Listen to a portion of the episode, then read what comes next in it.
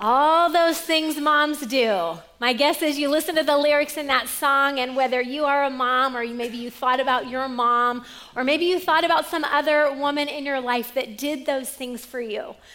Today, this Mother's Day, it is our chance to thank and notice and appreciate all the things that moms do. And I'm excited to be the one to help us do that. Uh, I have a vivid memory uh, from when I was mom, uh, when I was mom, when I was little. Oh, it's going to be one of those mornings. Uh, where I was standing on the front porch with my mom, and we were about to step into, uh, just the two of us, step into the house that she had bought. And, and I remember her digging out her keys, and she was going to open the door. And I looked up at her and I said, Mom, how old do I have to be till I can move out? And without skipping a beat, she said, You can move out when you're 18. And I said, okay. And that was the last we ever talked about it. Uh, but when I was 18, I did, in fact, move out. Uh, I packed up all my banana clips and my Walkman and my Beverly Hills 90210 poster, and I moved away, or at least I left for college. And to me, it seemed like the most natural thing in the world. Like, this is how it's supposed to be. You grow up, you move out. And I remember feeling really ready to do that. Um, I felt like I was mature enough. I had what I needed to take on this next phase of my young adult life. Now, 30 years later, with an 18 year old of my own, I appreciate the myriad of ways that moms build into their kids. But as a young adult, I don't know that I thought that much about the millions of ways that she would do things for me or with me to make me ready to move on into adulthood and to move on and move out. And, and you know, at the bottom line, I think that's everyone's goal, both the parents and the children, for the the kids to move out. Now, the pandemic changed that for some families anyway, for sure for college students, but even for adults in their later 20s and even 30s, they found themselves needing to move back home.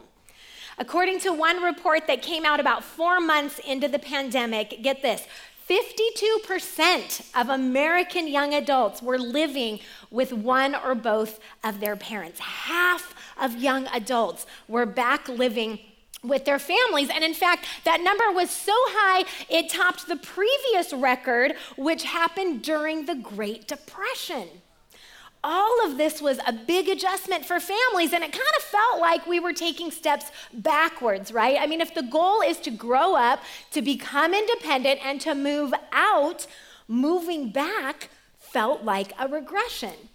Because, see, there is something in all of us that wants to be independent. Can you say independent with me? Independent. Yes, we want it. We want to get away and be our own person. But the irony is, we would not be this independent person if not for all the years that we were very dependent on our parents. And see, our families of origin shaped us in all sorts of ways, right? They shaped us in big ways like how do you communicate? How do you show love? What do you value? And they shaped us in a bunch of tiny little ways like does the toilet paper go over or under? How often is it okay to have breakfast for dinner? These are also important things. But maybe one of the most important gifts that we get from family, a gift that allows us to grow into who we were meant to be, was having a deep sense of belonging. A feeling that this is my family. I belong here. I'm at home here. I'm accepted here. And since it's Mother's Day, it won't come as any surprise to you that I'm going to say that a lot of our sense of belonging that we got growing up came from our moms. One of the superpowers of moms is not to just create a literal home, but to create a sense of home, a place where we know that we belong, where we can say, This is my place where I am safe and loved and accepted. This is what moms do. And of course, dads do this too, but you'll get your Sunday next month, so just hold tight on that. It is moms who have this special ability to lay a firm foundation, and then that gets built on until ultimately we grow into who we're supposed to be. In other words, the reason we can build a life now is because of who built into us back then. What we have built now is because of who built into us back then. Now, before we go any further on this Mother's Day, I do want to acknowledge that the mom I just described might not be the mom that you had. Unfortunately, not everyone listening today grew up with a mom that, that gave them all of this.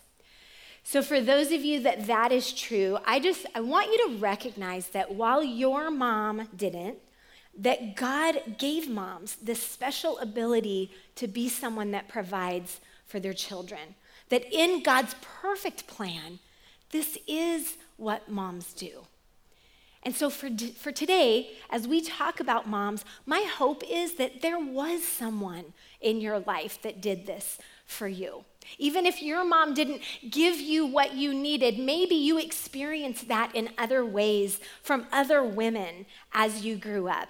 Or maybe you have that now in your mother in law. Or maybe you see that now in your wife who's a mom. Or maybe you're a woman who's a mom and you, you live into that in your own mothering. This intentional way to focus on moms. So, so whether we, as we think today, whether we think about the mom that you literally grew up with, or maybe another mom that built into your life, the truth is, is that women, moms in our lives, impact us. And so today we want to recognize that. We want to give credit to all the moms that built us into who we are today. So, for the rest of our time today, when I say moms, I mean all the moms the biological moms, the adoptive moms, the foster moms, the grandmas who functioned like moms, or any woman that was in some way a mom to you. Because recognizing this is so important, not just because it's Mother's Day, but it's because if we don't recognize who did this for us, how can we be grateful for what they did? And when we're not grateful, we get in danger of thinking that we did it all ourselves because remember, we like to be independent.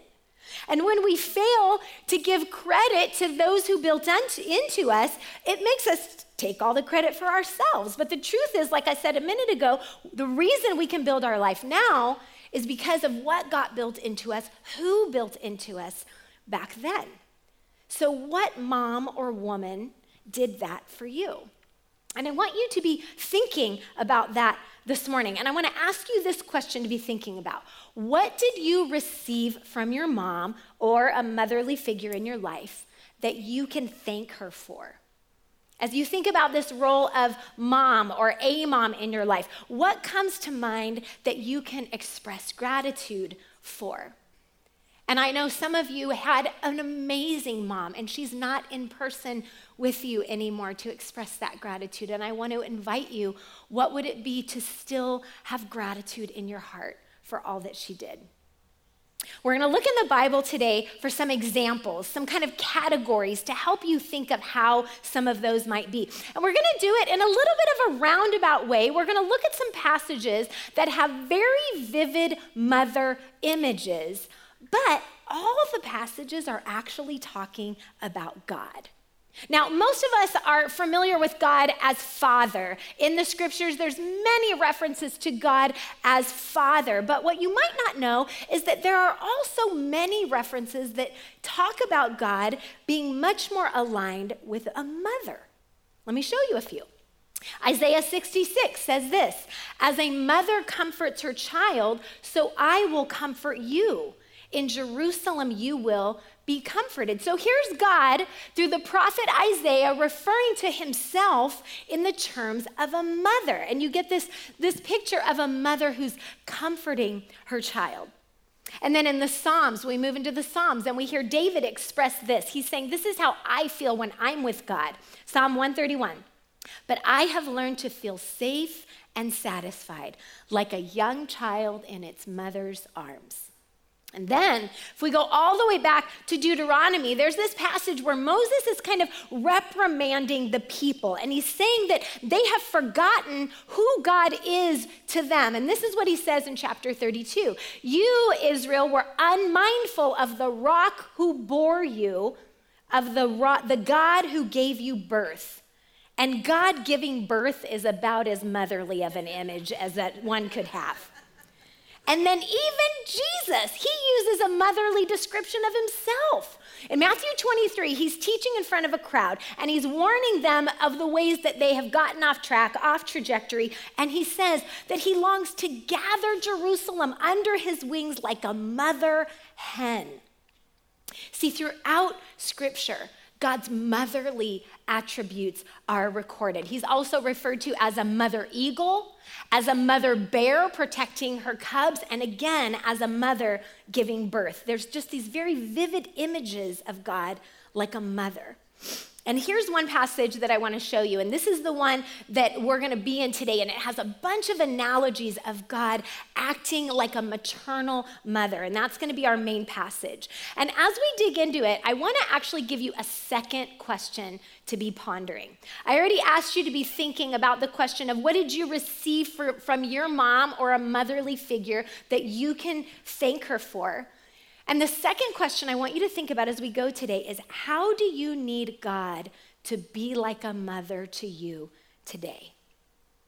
Today, as you're sitting here or as you're watching from home, what way do you need God to build into you the way that a mother would?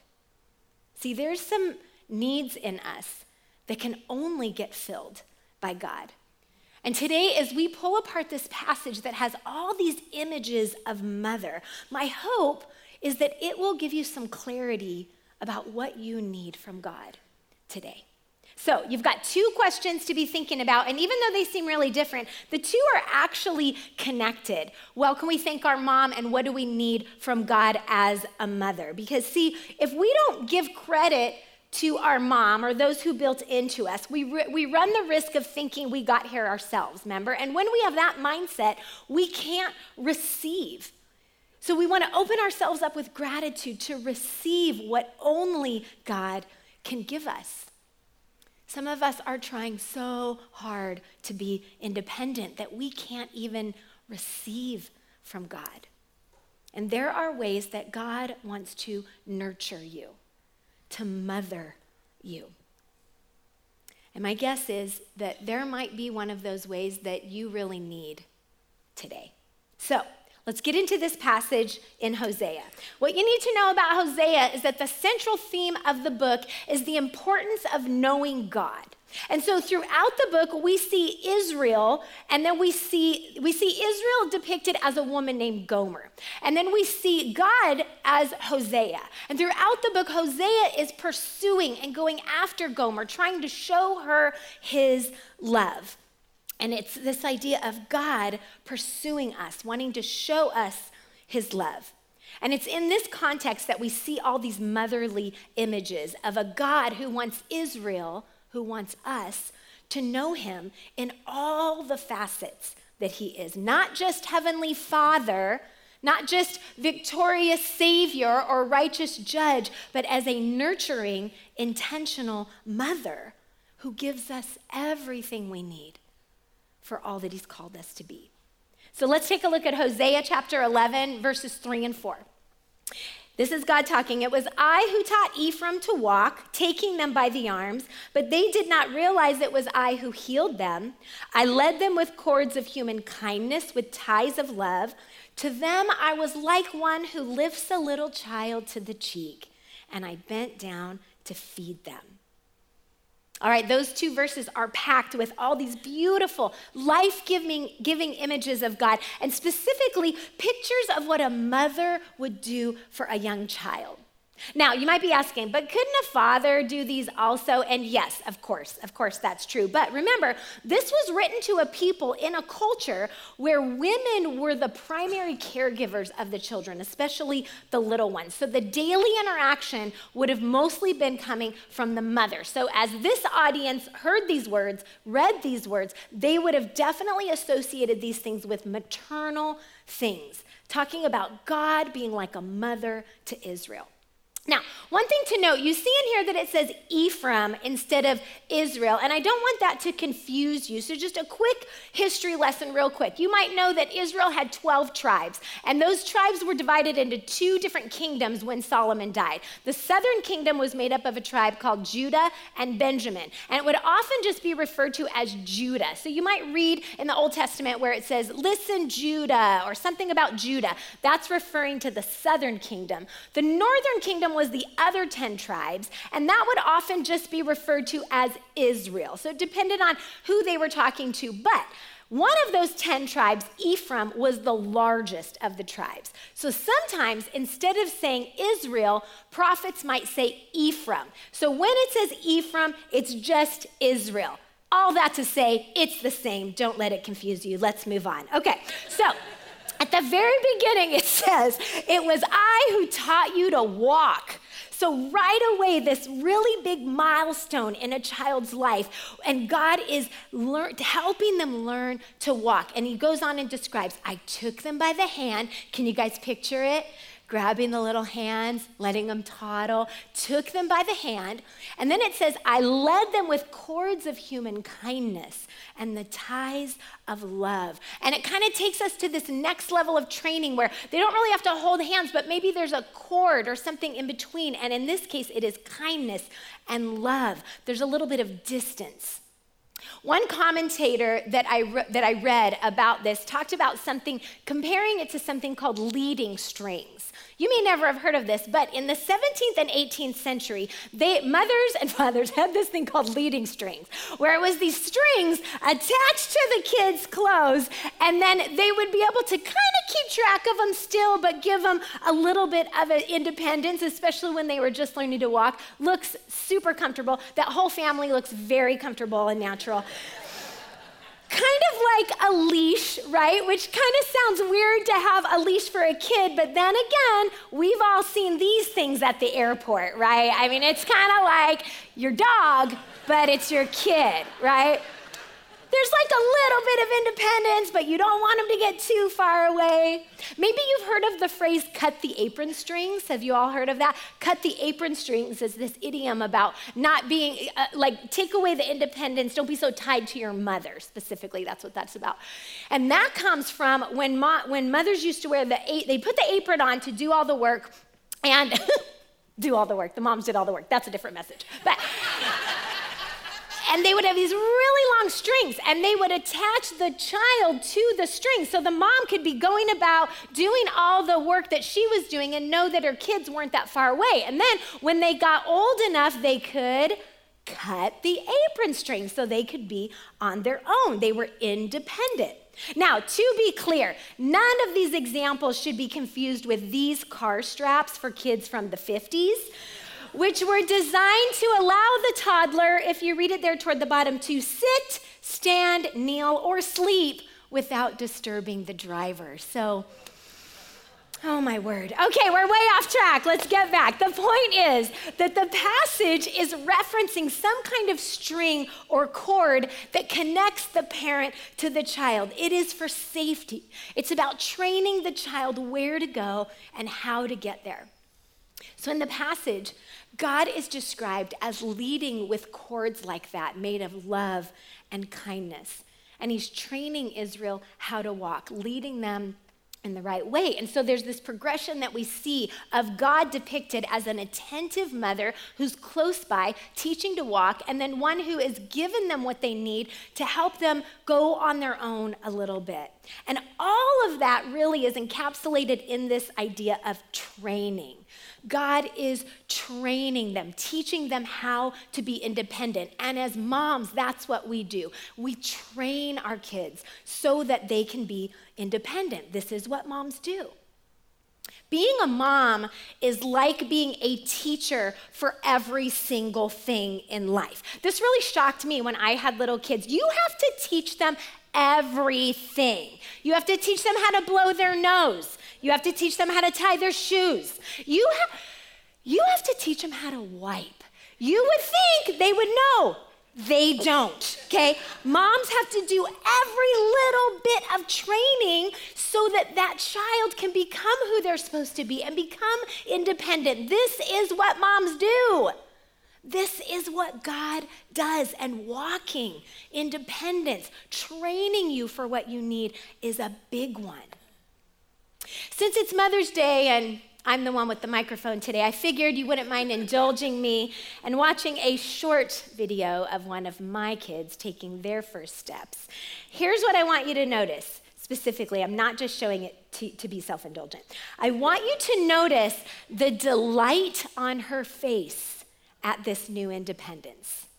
Watch this. This is Kennedy. He's about to walk, but he's only one.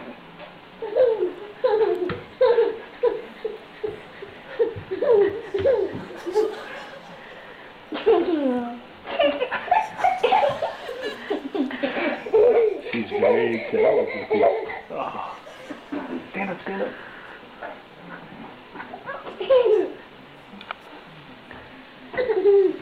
You're almost there. Almost there.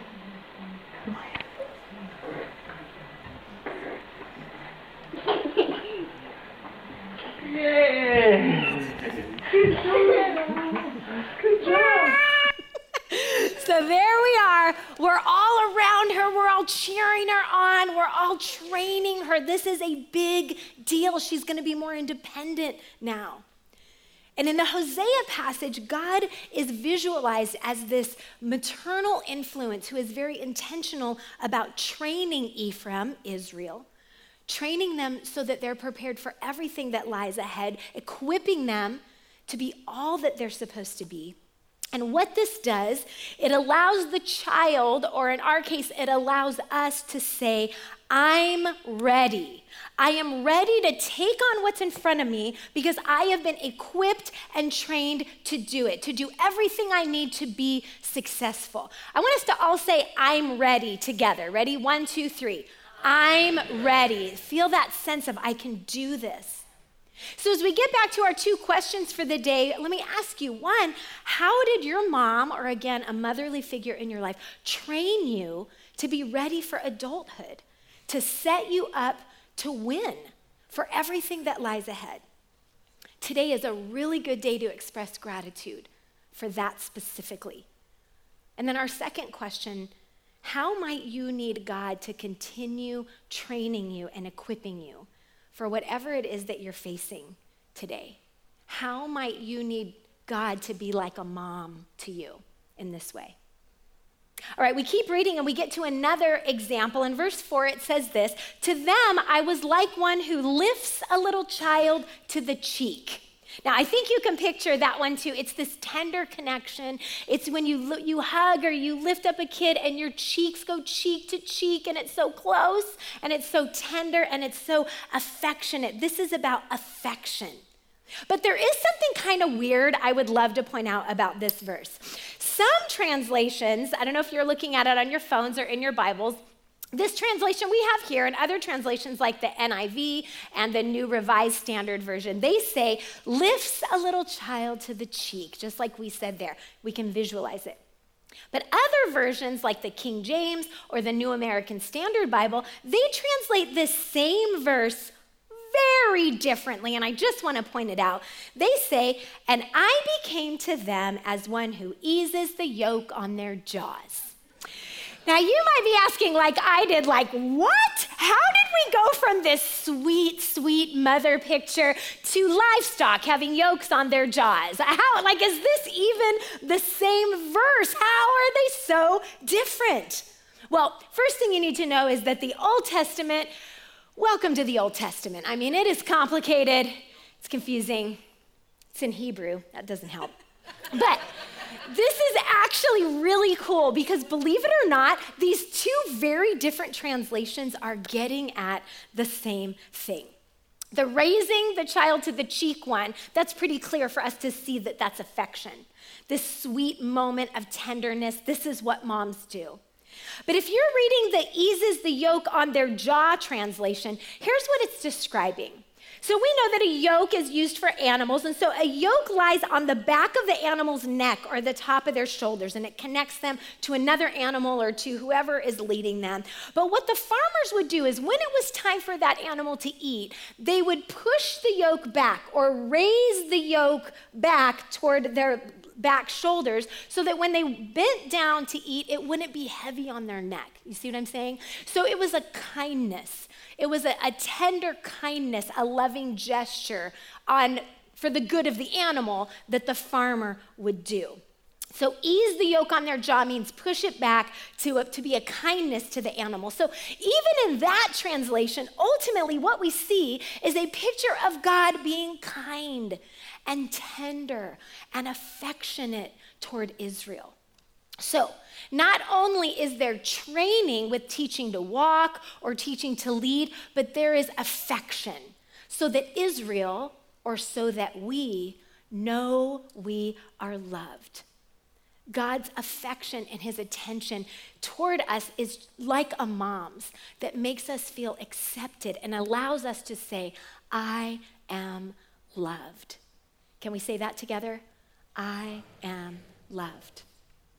This part of the passage, no matter which trans- translation you use, the cheek or the yoke, it's communicating that in God's eyes, we are special, we are loved, and He takes time to pay attention to us as individuals. And so, again, we come to our two questions asking, How did a mom in your life show you that you are loved? How can you express gratitude for that? And then our second one, how might you need God to show you today that you are loved and seen? Last year, while we were doing only our outdoor services in the Grove, um, I had this vivid uh, picture that I got to see, and it really stuck with me. Uh, uh, it was one of those mornings uh, that was really cold. And so a mom was coming down into the Grove, uh, and she had her daughter there with her, who was probably about 10 or 11. And the mom had on this this heavy, long sweater, went all the way down to partway down her leg. And they walked down and they sat by each other and they were standing for during the time when we were singing. And I remember I looked over at them at one point, and what must have happened is at some time in that cold morning, the daughter must have said, Mom, I'm cold.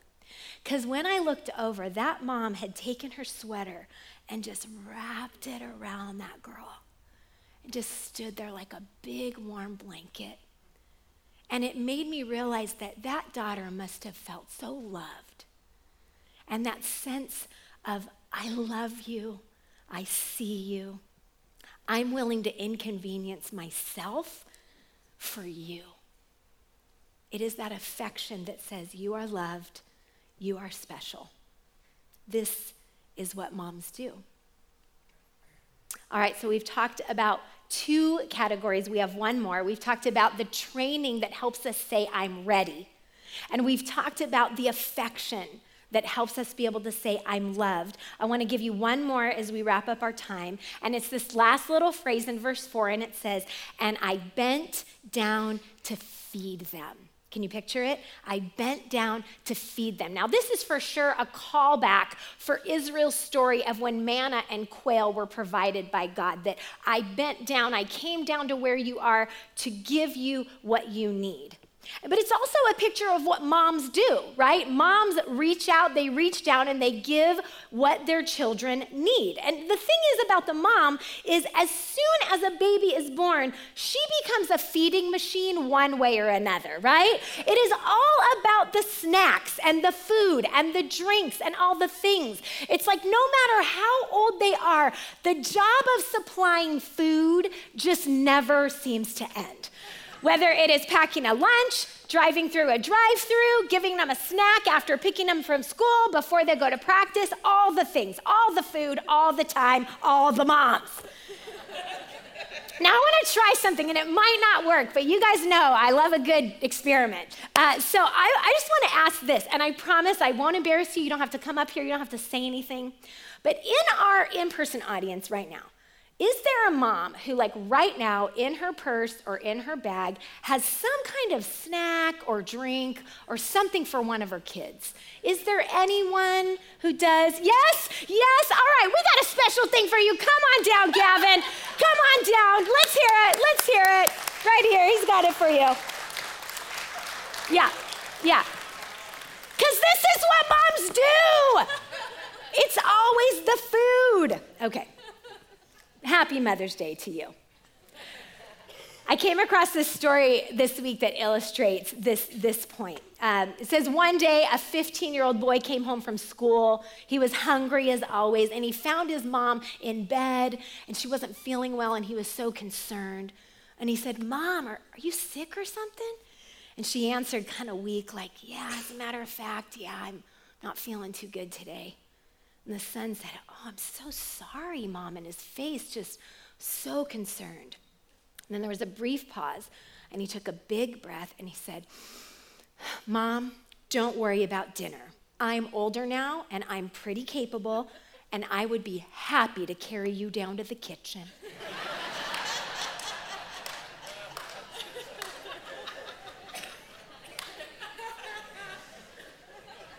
All right, that's a lot of talk about food. Let's get back to what the passage says. The point of the passage is that God has sustained them. He has provided nourishment, not just physical, but spiritual nourishment for his children, for his people. He has filled them, he's satisfied them, he's provided for them. And the focus here is about how moms or how God does what is needed to sustain the children that they love so much. They provide for them so that those kids can say, I am filled. Can we say that one together? I am filled. So let me ask you again How did a mom in your life sustain you? What did she give you to help you keep on going, to have what you need? And then our second question How do you need God to sustain you? You know, Mother's Day comes with all sorts of emotions. I don't know what you came in here with today, but whatever you did, I hope that in our time together, you've been able to pinpoint at least one way that you can express or even feel gratitude for a mom in your life who invested in you, for the ways that they have trained you, built into you, given you tough love, did whatever it took to help you be ready for the life that was ahead. For that mom who showed you affection. Maybe you had a real touchy feely mom and you felt it physically. Maybe it was more in her words. But what mom in your life just showed you all the time how special and loved you are? And how they sustained you how they put your needs above their own and gave of themselves so that you would have what you needed. Take time today and express that appreciation. Appreciation for all the things moms do. And hopefully, you've also identified what you need from God today. Because as we identify what moms do, we also learn and have a broader view of what God does for us. So I want to encourage you today to spend a little time talking and thinking with God about that too. All right, let's stand up and pray together as we close.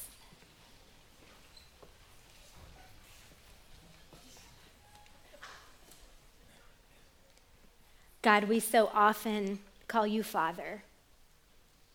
And yet today we see how you are all things, how you nurture, how you are so patient with us. How even in the fact that you gave us moms, that it was caring for us, providing for us, guiding us. God, I pray that with any gaps that we have as we think about our own mom, that you would fill in those gaps. God, I pray for words that are hard to say today, that you would empower us to say those. And God, most of all, that, that we would relish in all that you have done for us to make us ready, to make us know we are loved, to fill us up, to be everything that you've called us to be. And God, even when we don't, how you love us anyway. go with us today. In Jesus' name, amen. Happy Mother's Day, everybody.